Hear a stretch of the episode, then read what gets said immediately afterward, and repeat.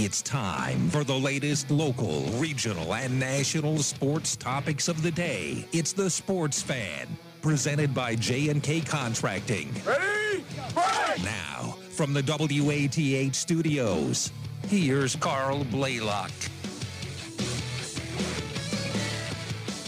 What's going on, everybody? My name's Cedric Granger.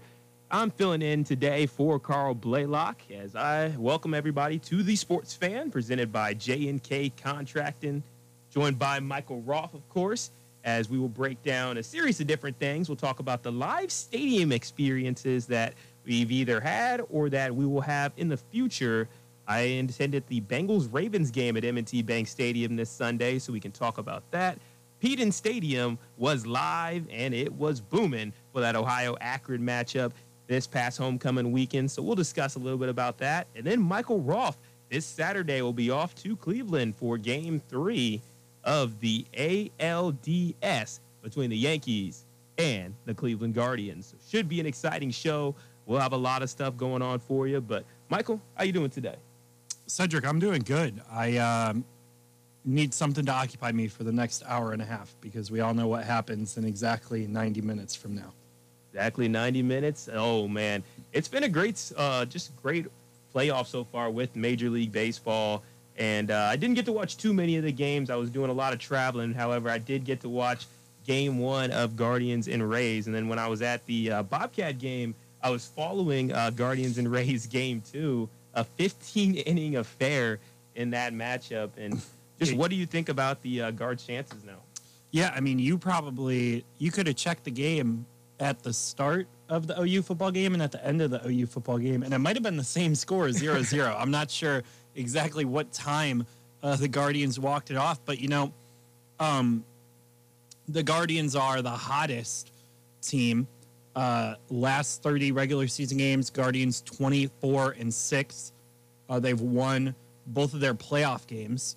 Uh, that's the best record out of anybody uh, still in the playoffs. The, the next best, I think, was 22 and 8. Um, so the Guardians are really hot. Uh, their pitching has led them all season. And in the postseason, that's also what got them to advance over the Tampa Bay Rays. The Yankees had a couple down months in the middle there after uh, nearing the All Star break. They were the best team in baseball by like three or four games. And then uh, they had a couple rough months, but they're back playing good baseball. They're not as hot as the Guardians have been in the past month, but they've righted the ship and went from slightly below 500, 500 to back again, winning uh, like six out, out of 10 regular season games, it seemed, for the past uh, four or five weeks of the regular season. So it should be interesting. Very different styles. Uh, you know, the Yankees really like to strike people out, and that's something that the Guardians don't do very often at the plate. I think that's an advantage. Typically, the pitchers that gave Guardians fits are contact pitchers that look to get ground balls. The pitchers that the Guardians have typically hit are the pitchers that rely on strikeouts. The Tampa Bay Rays had more of a pitch to contact pitching staff, and the Guardians really struggled. Gerrit Cole is a strikeout guy and he's also struggled in his last five starts. So I think this is a good opportunity for the Guardians bats to get going because even though they won both games, they scored three runs in 24 innings. Everybody wants to talk about how the Rays only scored one run in 24 innings. Man, Cleveland wasn't much better. So it'll be interesting to see if the new pitching style, Gerrit Cole, obviously a great pitcher, but a different style of pitcher that might bode better for the Guardians than what they just faced against the Rays.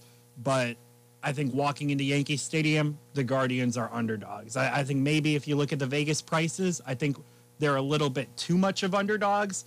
But I'm not going to act like I think the Guardians should be favored to win this series. I, I think um, more often than not, the Yankees are going to win. But I think some of the matchups suggest that this is going to be a very close and competitive series. Yeah, and uh, with wild card series, of course, you're always going to have teams have their ace pitchers uh, giving it the go and having the starts uh, in those first couple of games. So it can lead to some very low scoring games or where you have games where there's nobody on the board through six innings, through seven innings, however long uh, the starts end up being. Uh, but yeah, we made some great points there with the Guardians. And of course, the main goal, you got to steal one on the road as a lower seed. You just got to find that way to be able to win in the Bronx. And if you can take one, you can give yourself a shot to be able to close it out at home. And uh, Progressive Field was absolutely rocking this weekend from what I've seen. I've seen videos. And I just want to know how excited are you to be able to get back to that stadium and see that venue with a playoff atmosphere? Yeah, it's gonna be gonna be my first MLB playoff game um, of my life, so that's really exciting. Um, you know, playoff atmospheres are just different uh, compared to the regular season, so it'll be exciting. You know, Game Three. Hopefully, it's not two nothing Yankees by the time we get around to that point. Um, ironically, the last time these two teams faced in the ALDS, uh, the Guardians took both games in Cleveland, and then lost the next three. Um, so they got reverse swept. Um, so yeah, it'll just it'll be interesting. We'll see uh, what the Guardians do. I, I think that the day of rest is going to help the Guardians because they had to they already pitched their top two pitchers against the Rays. So the fact that the series goes Tuesday, Thursday, Saturday, so you get a day off after game one, day off after game two. Uh, that helps out the Guardians in terms of getting their pitching staff already. But the atmosphere in downtown Cleveland should be electric. And even cooler, I won't be at the game on Sunday, but if it's not a sweep either way, sweep for the Yankees, sweep for the Guardians, Sunday you're going to have a Browns game at 1 p.m. and then a Guardians game at 7 p.m., both in downtown Cleveland. So I'm sure everything's going to be electric down there this weekend. I know a lot of people have been waiting uh, for playoff baseball to come back because this is, uh, I think, the first playoff series with fans um, at home for the Guardians since like 2018. It's not as long as some teams have waited. The Phillies and Mariners each snapped very long uh, playoff streaks this season. So their fans are chomping at the bit, maybe a little more than Guardians fans, but Guardians fans definitely know uh, it's been a couple years for the Cleveland baseball team to host a playoff series that fans could actually attend. So, uh, yeah, ready to uh, ready to go this weekend. Speaking of teams that have broken their droughts, uh, the Phillies and the Mariners are both right now in play. Phillies they took down the Atlanta Braves, defending champion Atlanta Braves, seven to six out there in Atlanta, and then currently in the middle of the seventh is the Seattle Mariners up on the Houston Astros, seven to three. And when I was talking about the playoffs and, course, doing my predictions with some of my friends, I predicted the Seattle Mariners to make it all the way to the ALCS.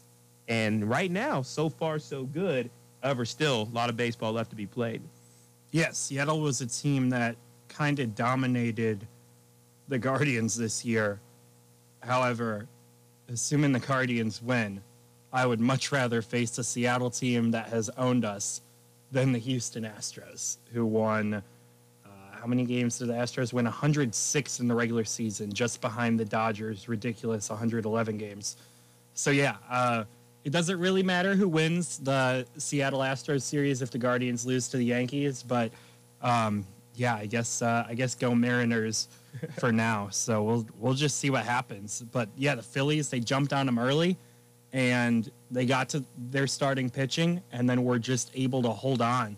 So uh, I think the Phillies had the least wins out of any playoff team in baseball, and they're just coming out hot. And they've been on the road all three games. They've won all three games. Like if they can get a fourth and head back to Philadelphia up two nothing against the Braves, that would be an incredible run at the end of the year because the Phillies were reeling at the end of the year the only reason they really made the playoffs was because their division rival, the Marlins, swept the Brewers. The Brewers were gaining ground, gaining ground, gaining ground, and then the Marlins swept the Brewers and made the Phillies magic number one heading into the last series of the season.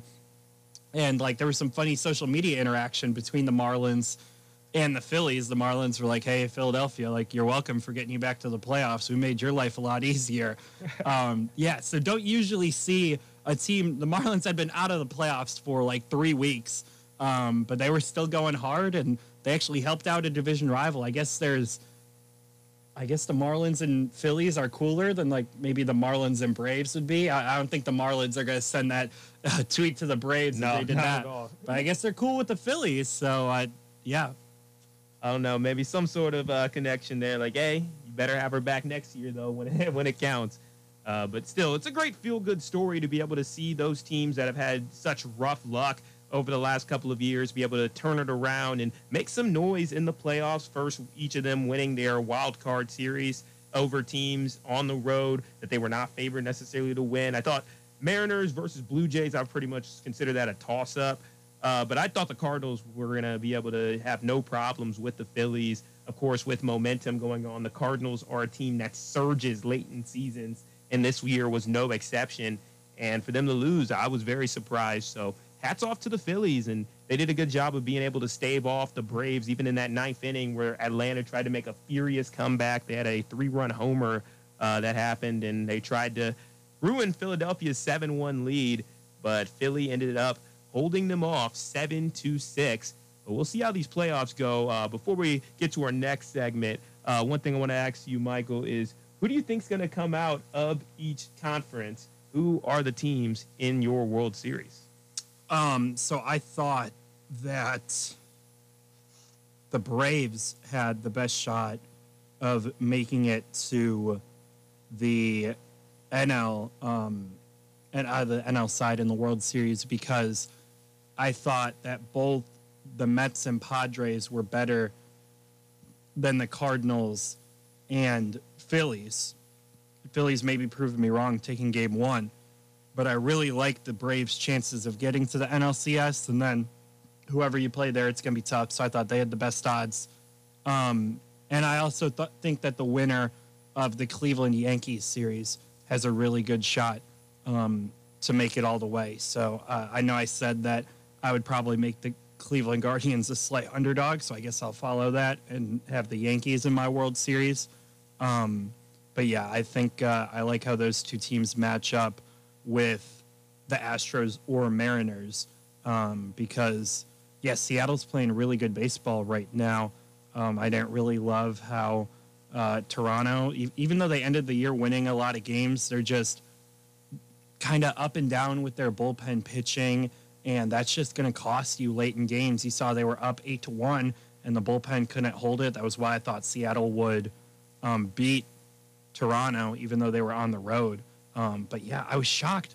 Three of the four road teams advanced in those wild card series where all three games were at home. Seattle was the only road team I picked. Um, I thought the San Diego versus Mets series was a toss up. And then I thought uh, the Cardinals and Guardians would roll. Obviously, wrong about the Cardinals. But yeah, really surprised how well the road teams have been playing. And in the division series, Phillies take game one, Mariners up four in game one in their series. So, yeah. And the other thing, three of the four division series are interdivision matchups Mariners, Astros, AL West, AL West, uh, Dodgers versus Padres, NL West, NL West, and then Braves versus Phillies, NL East, NL East. So, interesting. These teams know each other very, very well after playing 19 times in the regular season. Yeah, I think it makes for very intriguing matchups. Uh, for me, I had an all New York uh, World Series. That's something that I predicted way back in May. I was thinking it was going to be Yankees and Mets, or either that, or it was going to be Angels and Dodgers. Obviously, the Angels had a huge fall off since the month of May.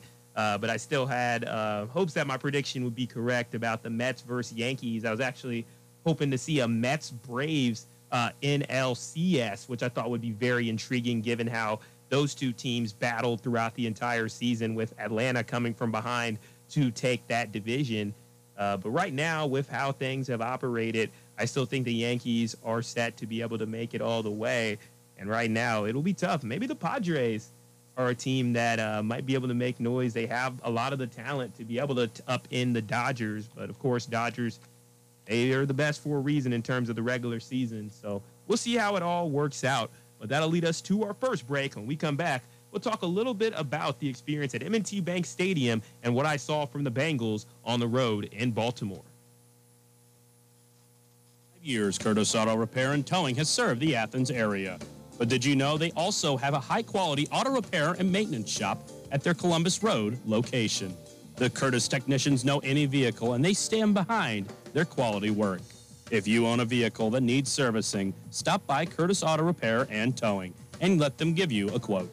Curtis Auto Repair and Towing, 81 Columbus Road, Athens, or give them a call 740 593 7048. Quality that's through the roof. T-Bay Roofing. T-Bay Roofing, your certified GAF Master Elite contractor, has expanded operations to now serve the greater Athens County, Ohio area. T-Bay brings their GAF Golden Pledge warranty for up to 50 years to Athens, and it's even transferable once to the next homeowner. Put your trust in the Mid-Ohio Valley's premier roofing contractor. Get started with a free call to 844-PRO-ROOF, and T-Bay will get you a free estimate within 24 hours. That's 844 for Pro Roof. Put your trust in the Mid Ohio Valley's premier roofing contractor. Get started with the free call to 844 Pro Roof, and T Bay will get you a free estimate within 24 hours. That's 844 Pro Roof. Now serving the Athens, Ohio areas. Find out more at tbayroofing.com. Quality that's through the roof. T-Bay Roofing. Joey from Vermont, a farmer trying to get through the winter. Adriana from South Carolina, a single mother living paycheck to paycheck. Liam from Ohio, an injured father struggling to provide for his family. Hi, I'm Shanola Hampton, and I support the Feeding America network of food banks because they help provide over 6 billion meals to people in need each year. Learn more at feedingamerica.org. This is the Sports Fan on 970 WATH.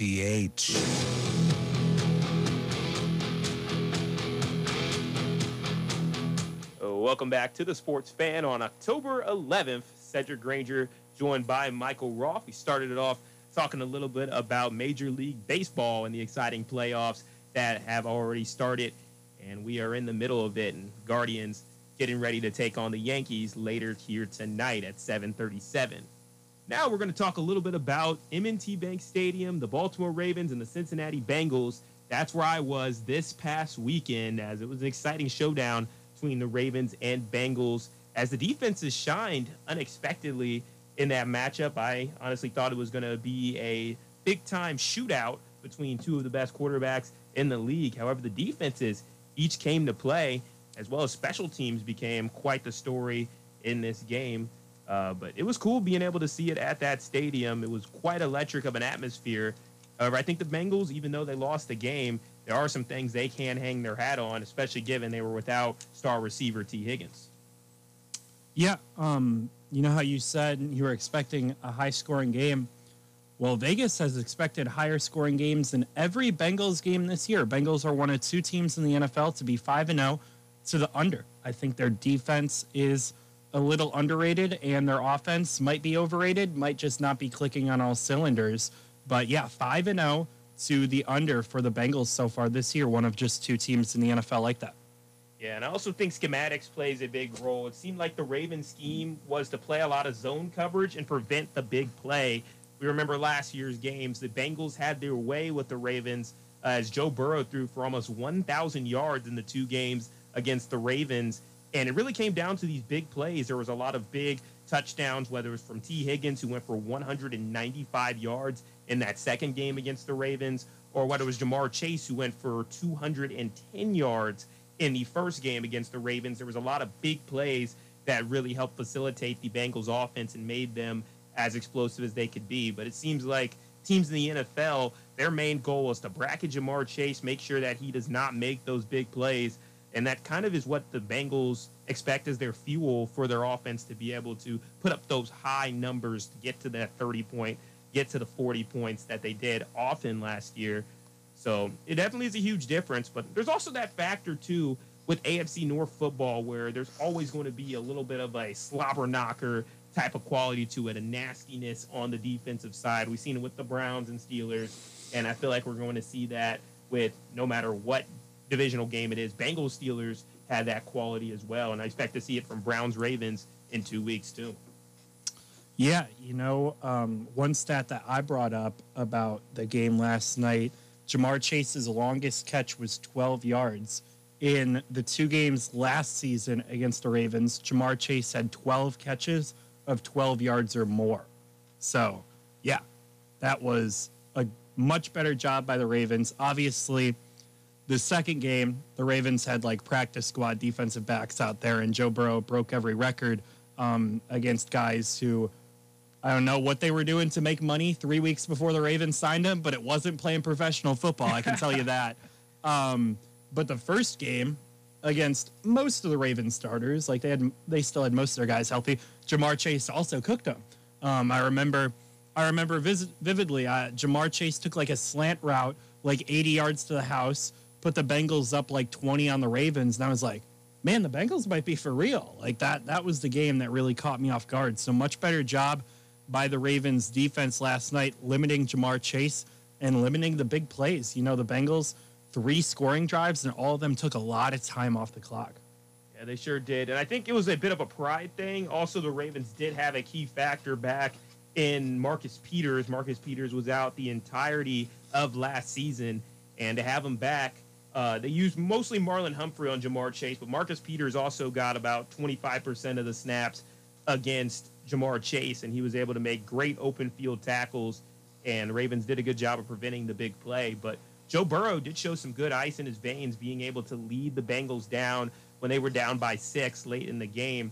Uh, they just ended up leaving too much time. But on the other end, the defense did fantastic against Lamar Jackson overall, forcing a couple of bad throws, got in his face a bit, and of course came up with the interception.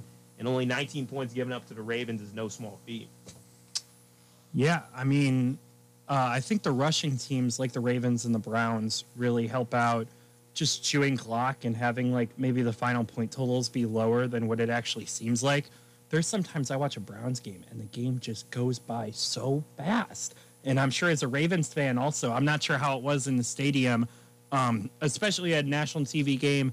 Um, I'm kind of curious uh, how the TV breaks were compared to um, just a regular 1 p.m. game. Like, was it like any more ridiculous because sometimes like you'll watch a, a game, maybe a college basketball game, and man, you'll just TV timeout, TV timeout, TV timeout. Was it that bad or just pretty normal? Because every NFL game is obviously on television, just not in primetime standalone slots. Yeah, it was a little bit long, and it was one of those things where you never really had any two possessions in a row where it just seemed to continue. Like I know if there's ever a short drive in a game, usually they'll maybe stay with it, or if there's a 30 second timeout, they'll stay with it. This time they didn't really do that. However, the Baltimore Ravens they had a lot of different things that they wanted to do uh, during the breaks. They uh, highlighted local heroes. Uh, they did some breast cancer awareness things. They had a light show where they gave everybody these like bracelets with LED lights in it, and that created an electric atmosphere as well. Um, uh, of course, Ray Lewis, he was in the house, so he did his iconic Ray Lewis dance. Uh, they even had Nelly perform at halftime. So they brought out all the stops for that game. That is the only primetime game for the Ravens in Baltimore, which is kind of insane that that's the case, given that there are some teams that have like five or six ones. Uh, of course, the Broncos, we've probably talked about that in past shows, uh, but the Broncos, their primetime games have been mostly duds uh, throughout the entire year. Uh, but I feel like the one we had this Sunday was definitely not a dud. I think Ravens Bengals was pretty entertaining television for the general audience and was definitely entertaining from my perspective as a fan watching that game. Yeah, um, the Broncos national TV love affair is uh, is insane. And the other thing is, um, their games that aren't on national TV are way more watchable. Like their national TV games, they score like 16 points nine points, I think 11 points. And then the one against the Raiders was like 31 23. Uh, and I think they had another one where they scored like 24 points. Like when, when they're not in prime time standalone games, they're actually okay. Um, I remember one of our fans in the group chat was like, the Broncos offense is like 19th in yards per play. I'm like, yeah, they're really not that bad. You just watched them on national TV suck twice. Uh, that's the that's the big problem there. But yeah, big win, uh, big win for the Ravens after uh, the two uh, two collapses. Yeah, the uh, Dolphins game was obviously a huge collapse, and then the Bills one was almost just as bad. Uh, having both of those two teams, they had the chance to be five and zero.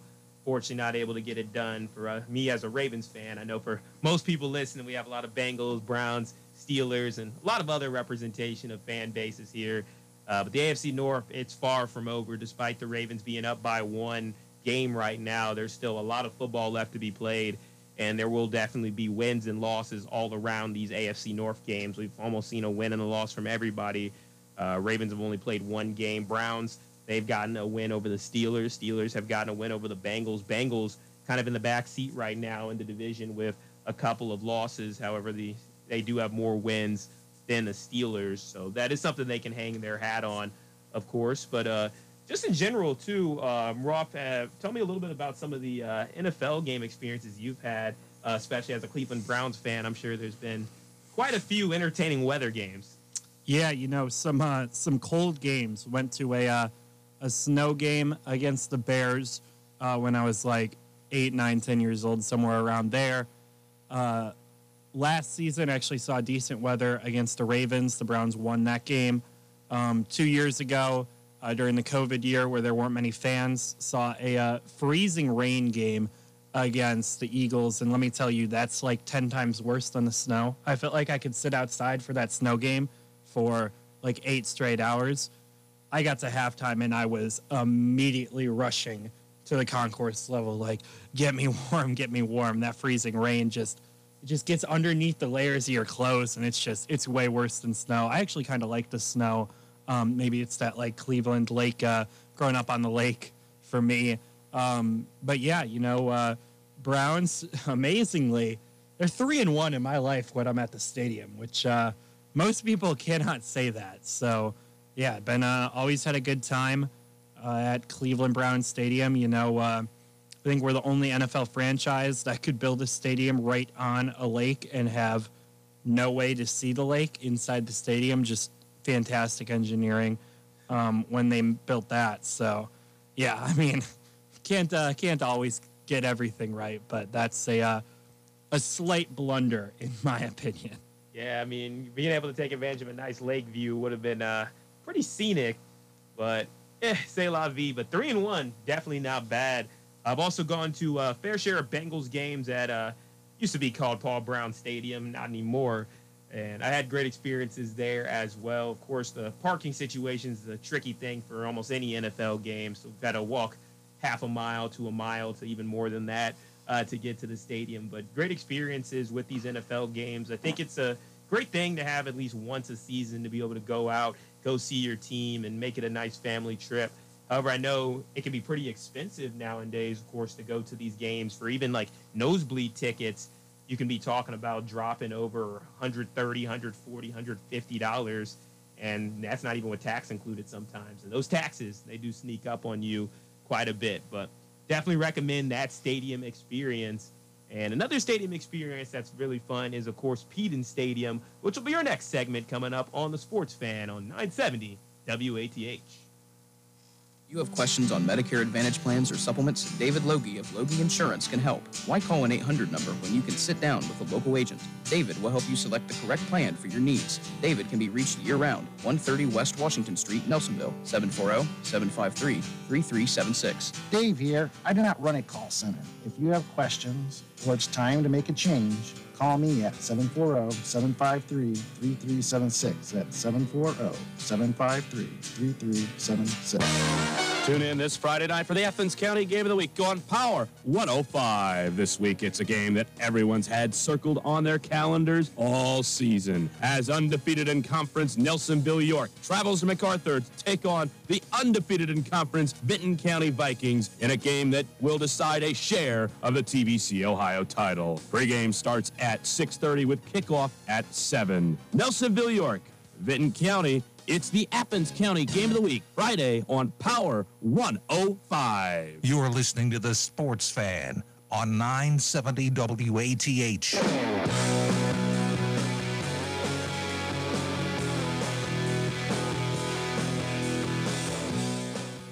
Welcome back to the sports fan. Cedric Granger, joined by Michael Roth on this wonderful fall day, October 11th. With nice, beautiful weather in the 70s. I know that will not last, but it is great to enjoy a little bit of the last hurrah of summer before we get into the depths of fall and winter. And we had a great day uh, this past weekend where the weather was quite nice, especially for homecoming weekend. Uh, Roth, you get to enjoy homecoming weekend now as a postgraduate student now. How awesome is that? Yeah, you know, it's great seeing all your friends that you made so many memories with in Athens over the four years I was here. And then they all got to come back, a lot of them for the first time since graduation in May. So just a great time. Athens is always buzzing in homecoming weekend. Uh, Court Street is always flooded. It doesn't matter if you want to get into a bar, a restaurant, um, whatever you want to do. It's going to be a long wait. You got a bunch of people flooding in uh, to this great small town for that weekend. So just had a great time. Wasn't able to make it to the football game, but a lot of points scored by the Bobcats. And Curtis Rourke has Ohio with the top passing offense in the MAC. Yeah, he sure does. I mean, right now he's sitting at 1,944 yards on the season, and he's on pace for almost 4,000 yards. And he's been a great facilitator of this offense. And seeing his step up from last year to this year is just huge to be able to see that. It's just a really very efficient offense, especially in MAC play right now. Ohio's been able to put up lots of points and come up with big plays when they are needed. And his connection with Sam Wiglusz, especially on the big plays, has been awesome. I mean, sitting there in the, uh, I was on the field. I'm the on-field MC for the team, so I go there. I sit on the field, and the first play from scrimmage, you're like, okay, let's see if they're going to establish some sort of run game or not. No, they went for the home run ball right out the gate. Curtis Rourke dropped back to pass, found Sam Wiglusz on a post route, showed great patience, letting the route develop and letting Wiglusz get downfield, burning the corner, and took it all the way to the end zone on the first play. And there's been big plays like that throughout the season. Of course, the Kent State game, uh, when the Bobcats found themselves in a situation where the game was tied, uh, they were able to go down the field quickly with a big Sam Wiglusz touchdown. But this receiving corps has been fantastic for the Bobcats, and it's not just been one person; it's been a combination of different guys. Of course, Jacoby Jones has been doing great things. Bostic, of course, is a great receiver. Cross, uh, just a lot of players that have had really solid seasons where they're well over 100 yards, well over 200 or so yards, and it's just been a very electric passing offense. And one thing that I think is important, especially for a group of five teams, just be a fun team to watch. I think that's something that if you're in the MAC, that's what you want when you're playing on those Tuesday night games or those Thursday night games, and any time where you might have a full national audience for an ESPN MACtion sort of game. It's just great to be able to have a nice high scoring shootout. It keeps everybody interested, and it's just a lot of fun to watch. And so far, I've been really enjoying all the home games uh, for this season, Roth, because Bobcats are undefeated, three and zero at home this year.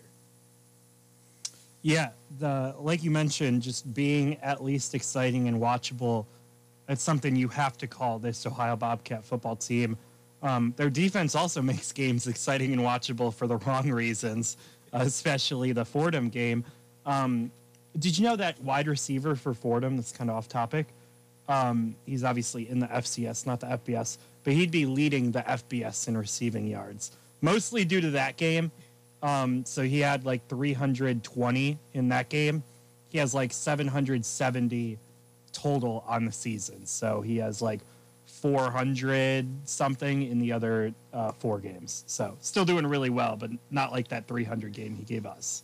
Yeah, that was uh, quite emphatic there, and that's where Ohio will need to step up in MAC play. They were given a favor by Miami, which doesn't happen very often, of course, but Miami took down Kent State. Kent State is the only team in the MAC right now that has defeated the Ohio Bobcats. So for the Bobcats now, if they can take care of business the rest of the way, uh, which is easier said than done, they are in a good position to get a share of the MAC. And that's always the problem when you drop a game. Usually you have to worry about somebody else losing or Kent State having to lose twice. Uh, but at this point, uh, Kent State has now lost their one game that they needed to. So the Bobcats are in a really good position. But as it stands right now, a team that's been the surprise in the conference, a team that struggled a little bit last year, uh, finishing, I believe, four and eight were the Buffalo Bulls. And right now, Buffalo 3 and 0 in the conference, 3 and 3 total on the season. But of course, the thing that really matters is that 3 and 0 in conference standings. So they're sitting up top. Then it's a nice log jam in the middle. Ohio 1 and 1, Miami 1 and 1, Kent State 1 and 1, Bowling Green also at 1 and 1. And then bringing up the rear are the Akron Zips, who the Bobcats just defeated, who usually are one of the teams, especially over these last couple of years, who's been at the bottom of the MAC. So good for Ohio for taking advantage of that and getting a win. However, things will not get easier as the season goes on. Yeah, um, the Bobcats' schedule is not super easy, but uh, I don't think many MAC schedules are very easy once you get past the Akron and maybe still Bowling Green game. So we'll just see how the Bobcats do. It seems a little premature um, to talk about winning the division, especially after that tough loss to Kent State. I think the discussion around the team is really different if this is a 2 and 0 team uh, instead of 1 and 1. So that's. Uh, that's just what it is, but like you said, the team's exciting to watch, so that's the best part. It is, and they have a shot to be able to contend for a bowl game this year. Last year, I think that was one of the biggest disappointments as student fans and watching the Bobcats week in, week out. You want to at least watch a team that can get there to a bowl game, get to six wins, and uh, give themselves a shot to go to an exciting bowl game and maybe give some of the students a chance to travel alongside and can win some pretty cool bowl games. Of course, the uh, famous Idaho Potato Bowl is one that Ohio has been able to win uh, in the past, and got to get to that number six. And there are definitely enough winnable games on this schedule. I believe Bowling Green's a team that Ohio has a good shot of beating. Uh, that'll be a home game at the end of the year, and some of their crossovers um, will be a little tricky, but they're not looking as bad as they would have earlier in the season. Northern Illinois uh, was expected to be one of the teams at the top of the MAC. Uh, but if there's anything we know about the Mid American Conference, Michael, is that there's a lot of parity that tends to happen season in and season out. yeah, you mentioned that. Um, Buffalo, you thought uh, preseason, not many people had them near the top of the conference. It seemed like Miami of Ohio and Kent State were at the top. Um, and it looks like they're going to be back at the top this year. And only a couple years ago, Lance Leipold had the Bulls at the top of the MAC, and now he is leading Kansas. So it really is all about just getting that right coach because uh, you look in the Big Ten, PJ Fleck at Western Michigan uh, all the way up at the top of the MAC, and then he left, and Western Michigan hasn't really been the same since. I don't know if they've made a MAC title game. It's been mostly Northern Illinois. So, yeah, it's all about having that right coach. And uh, even though the Bobcats had that right coach for over a decade. They got to the MAC title game a couple times, but have never been able to win it. It's been, uh, I think, like 60 something years since the Bobcats have won a MAC football title, so need to break that streak sometime soon. Yeah, it's pretty shocking given how consistently good that Ohio was over the last 15 to 20 years that You've had a lot of six win, seven win, eight win seasons, a couple nine wins in there as well too. So just a bit of a shocker that they weren't able to turn that into winning the Mid American Conference. However, of course, as Bobcat fans and as Bobcat students, uh, just trying to cling and see if our team can make it to the MAC championship and win it. I know when uh, basketball won the MAC tournament and just how great that reaction was, even despite it being in the middle of the COVID 19 pandemic uh, for a lot of us students. It was one of those really exciting moments. And Ohio football has that opportunity to be able to ignite campus in that way. Of course, just getting some big wins would be huge. Miami on the road, of course, Battle the Bricks is a big rivalry. That's one that Ohio will want to take. And there will be some good crossovers. Ohio playing against Western Michigan coming up this Saturday. And we're almost nearing the point where we're going to start seeing the MACtion games come into the forefront. We will have our Tuesdays, Wednesdays, and Thursdays booked up and ready to go for that. And I really enjoyed that aspect of college football and being able to have the Mid American Conference games there. So it's like I can focus on the Power Five games on Saturday, I can focus on the Group of Five, and for, of course, Mid American Conference on the weekdays. And it is always the big time where you have a lot of teams that it almost seems like there's never a runaway favorite in the Mid American Conference. You never have a team that really like runs the table aside from maybe that one year Western Michigan finished 12 and 0 uh, with uh, Corey Davis and those types of players. Uh, but right now, it seems like we are on the way for another one of those competitive sort of divisions. The other side, Toledo sitting at the top, 2 and 0. Very impressive showing against Ohio State, in my opinion, uh, at least on the offensive side, despite giving up uh, 77 in that matchup. Toledo did hang with the Buckeyes for a little bit before CJ Stroud and company ended up just being too much for the Rockets. Uh, but they're in first on the West Division, and then it's Ball State at two and one, Eastern Michigan one and one, Western Michigan one and one, and NIU and Central Michigan, potentially the two teams that were predicted to finish first and second, are sitting at last in the Mid American Conference. Kind of shocking getting to see that. I know Central Michigan will have Lew Nichols at running back, a very talented back. Also, they gave Oklahoma State a little bit of a game in the second half. It might have been considered garbage time, but they got a 58-44 result in the on the road in Stillwater. So that's one thing to like notice is seeing how these teams from prepare and how they matched up against some of their Power Five opponents. Even Northern Illinois, they had a chance to upset Vanderbilt, who was sitting at four and two, and of course an SEC team, despite being one of the worst SEC teams. Any win by a Mid American Conference over an SEC team would have been huge, uh, but Northern Illinois not able to get that done. And then, of course, a lot of Mid American Conference teams played against top 10 foes. Ohio played Penn State, uh, Akron, and Ball State both had to go at Tennessee. And those are tough opponents, of course. But again, great. Should be a really, really great conference race yet again. Yeah, um, yeah, that Vandy uh, Northern Illinois game. I think Vandy was only like a three point um, favorite in that one, so not uh, not too much difference between those teams, but should be interesting. And yeah, the MAC will get a lot of shine playing those national, nationally televised games for the like title push uh, to make the conference title game in Detroit. And I'll just give an update on this. Um, of course, we're talking college football, but of course, with the MLB playoffs going on, we'll keep you updated on that. Mariners seven, Astros five, bottom of the eighth inning, one out, as the Astros try to rally to win game one over the upstart Seattle Mariners, saying, Welcome back to the playoffs. And the Mariners want to be coming out hot. They've won one series and will try to make it two to get to the ALCS. Uh, we'll go talk a little bit about the Buckeyes now, too. Of course, team up in Columbus. They are in going into a bye week, but they had a great matchup against Michigan State where they won 49 to 20 and that was a game that was over by the beginning of the fourth quarter as Ohio State's offense right now just looks unstoppable. Do you think there's any teams that have any shot to slow them down in the Big Ten?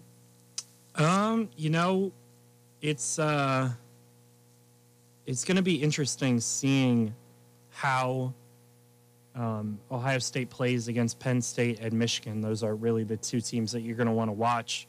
I think Maryland could give their defense some problems, but I'm not sure about uh, if they're going to give the Buckeyes offense many problems. And then you're going to get to see Penn State, Michigan this week right now. Um, so that'll be one team's going to, both teams going to enter unbeaten, one team's going to walk away unbeaten. So that'll really tell us a lot about this Big Ten title race.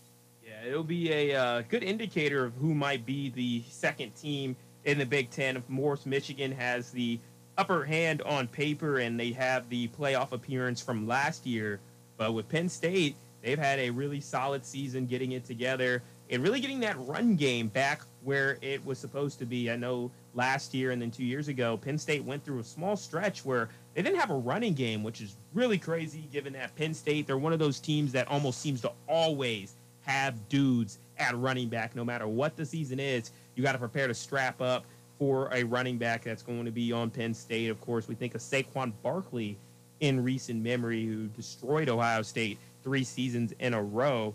Although Ohio State won most of those matchups, two out of the three, Barkley still had a lot of great outs against Ohio State, including his freshman year where he went for 197 yards. I still remember that day like it was yesterday. It was the first night that Ohio State debuted their black uniforms, and it was a day where Cardale Jones got the start, but JT Barrett came in to finish that game. But Penn State and Michigan should be exciting in the Big Ten, which is overall having a pretty rough year for the conference. Last season, they had seven teams finish with nine or more wins. This year, there are a lot of teams that have been really struggling that you don't expect to. Wisconsin, Iowa, Nebraska, of course. Nebraska maybe starting to turn it around a bit, but still to be three and three at this point, not expected. And then, of course, Northwestern, usually a team that might be able to make some noise every other year, especially in even years. Right now has been awful. And Michael, I'll ask you, do you believe in the Nebraska curse that's been going around where teams that have played Nebraska have lost like the immediate next week and have continued to be snake bitten? So do you think there's any uh, any sort of credence to this claim? Yeah, they're one in eleven after beating Nebraska, and those teams are Northwestern, Oklahoma, and Georgia Southern. Georgia Southern, the only one with a win since beating Nebraska. Uh, I think it's just kind of fluky. I don't think uh, I don't think Northwestern was ever any good. I thought their win against Nebraska was a huge upset. Um, and then Oklahoma kind of falling apart after Nebraska. It seemed like they were just overrated. Uh, they dealt with some injuries to the quarterback spot. Um, they're not the same team that they were going into that Nebraska game. And I'll be honest, I have no idea how good Georgia Southern was supposed to be in their conference. So the fact that they're struggling doesn't completely stun me. Uh, what was kind of surprising was how bad Nebraska was at the start of the year because if they just if they would have started the year how they're playing right now, they could have easily beaten Northwestern and Georgia Southern. Um, obviously, the Oklahoma loss is a different story, but yeah, I mean they they're probably looking in the mirror like, man, we should be like four and one, five and one. And they've had every opportunity to do so. But I think if that means moving on and getting ready for your next coaching search, uh, they'll try to do that now and already get an early start. Of course, I know their wallets aren't really uh, thankful for having to leave him and fire him so soon. However, I think Nebraska being able to turn it around um, and work with the new coach coming in, they've been pretty good since then. And they still have a shot to win their division, which is kind of crazy as the Big Ten West is up for grabs. There is a team that did just enter top 25, as you talked about last week or uh, yesterday, Michael, with the top 25. It was Illinois uh, jumping on in. So that's a little bit about college football. We'll talk a bit more throughout this week and do a little bit of a preview of a very, very interesting week seven coming up in the NCAA. But in our last segment, we'll talk about some of our hot picks for tonight's games between the Guardians and Yankees and the Padres and Dodgers. You're listening to the Sports Fan on 970 WATH. This Friday, your Athens game of the week puts the Athens Bulldogs against the River Valley Raiders in a matchup where Athens will try to extend their win streak to two games. Athens defeated River Valley last year. Will they be able to do the same thing this year? Find out this Friday. You can catch all the action at 6:45 p.m. on 970 WATH with Cedric Granger and Matt Frazee once again on 970 WATH. If you love them enough to listen to them practice the same song on tuba Please be done. over and over and over and over and over, then surely you'll check nhtsa.gov slash the right seat to make sure they're correctly buckled in the back seat. Sounds good, honey. Check today at nhtsa.gov slash the right seat. Brought to you by the National Highway Traffic Safety Administration and the Ad Council. From concrete to roofing to siding and windows, J&K Contracting has you covered from the ground up. Whether it's a room addition, a complete home build, or your commercial projects, let the professionals at J&K be of service from groundbreaking to completion. And don't forget they accept all major credit cards. They even have free seamless gutters with every complete roof installation. Don't hesitate to call J&K Contracting at 740-698-3521 for a free estimate. Local teams, local opinions. The Sports Fan on 970 WATH.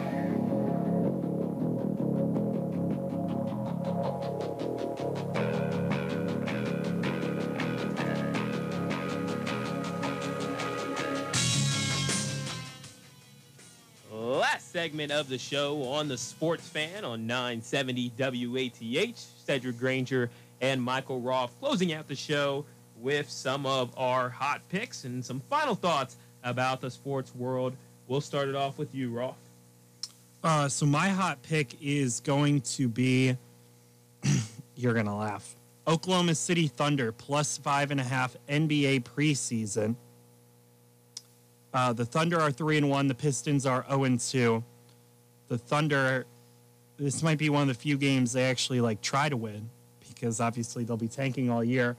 They got a lot of average, a lot of bad players, but those bad players might be better than the players the Pistons have at the end of their bench. I'm not expecting the Pistons starters or Thunder stars to be playing a lot.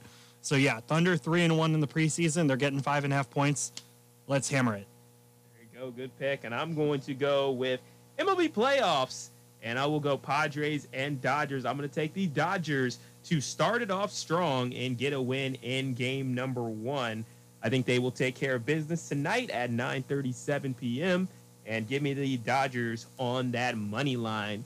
And uh, have you been following the NBA preseason so far? And had some friends go out, and I know um, Harden had an appearance in the uh, Philadelphia 76ers game against the Cavaliers. Uh, so I just want to know if you're following a little bit about NBA preseason right now. Not at all. Haven't watched a second. I'm excited for the Cavs, but I will start watching the Cavs in regular season game one, which is in I think eight days from now. So that's when uh, that's when my attention will turn to the NBA. I love the trades, love the draft. Uh, yeah, the preseason. No, that was pick was kind of a stab in the dark, but I saw saw some things. And I was like, you know what? And I wasn't gonna bet on the Guardians game because just superstitious with my favorite team. Don't want to give it out. So that's uh, that's how I roll. Hey, I think that's fair. That's always smart gambling technique right there. Do not let your emotions go into the game and go into your picks. But yeah, I'm excited for all the sports coming up. It is a golden time in sports right now. And I hope all of you listening go back and enjoy that after hard days of work. Go back home, enjoy these games. You got baseball, you're going to have football later in the week. Of course, basketball right around the corner. Blue Jackets hockey coming back. College basketball will be on the return very soon as well. So there's always tons to enjoy in the sports world. And we try to capture that here at the Sports Fan on 970 WATH. Once again, thank you for joining with us. For Michael Roth, I'm Cedric Granger wishing you good evening from 970 WATH.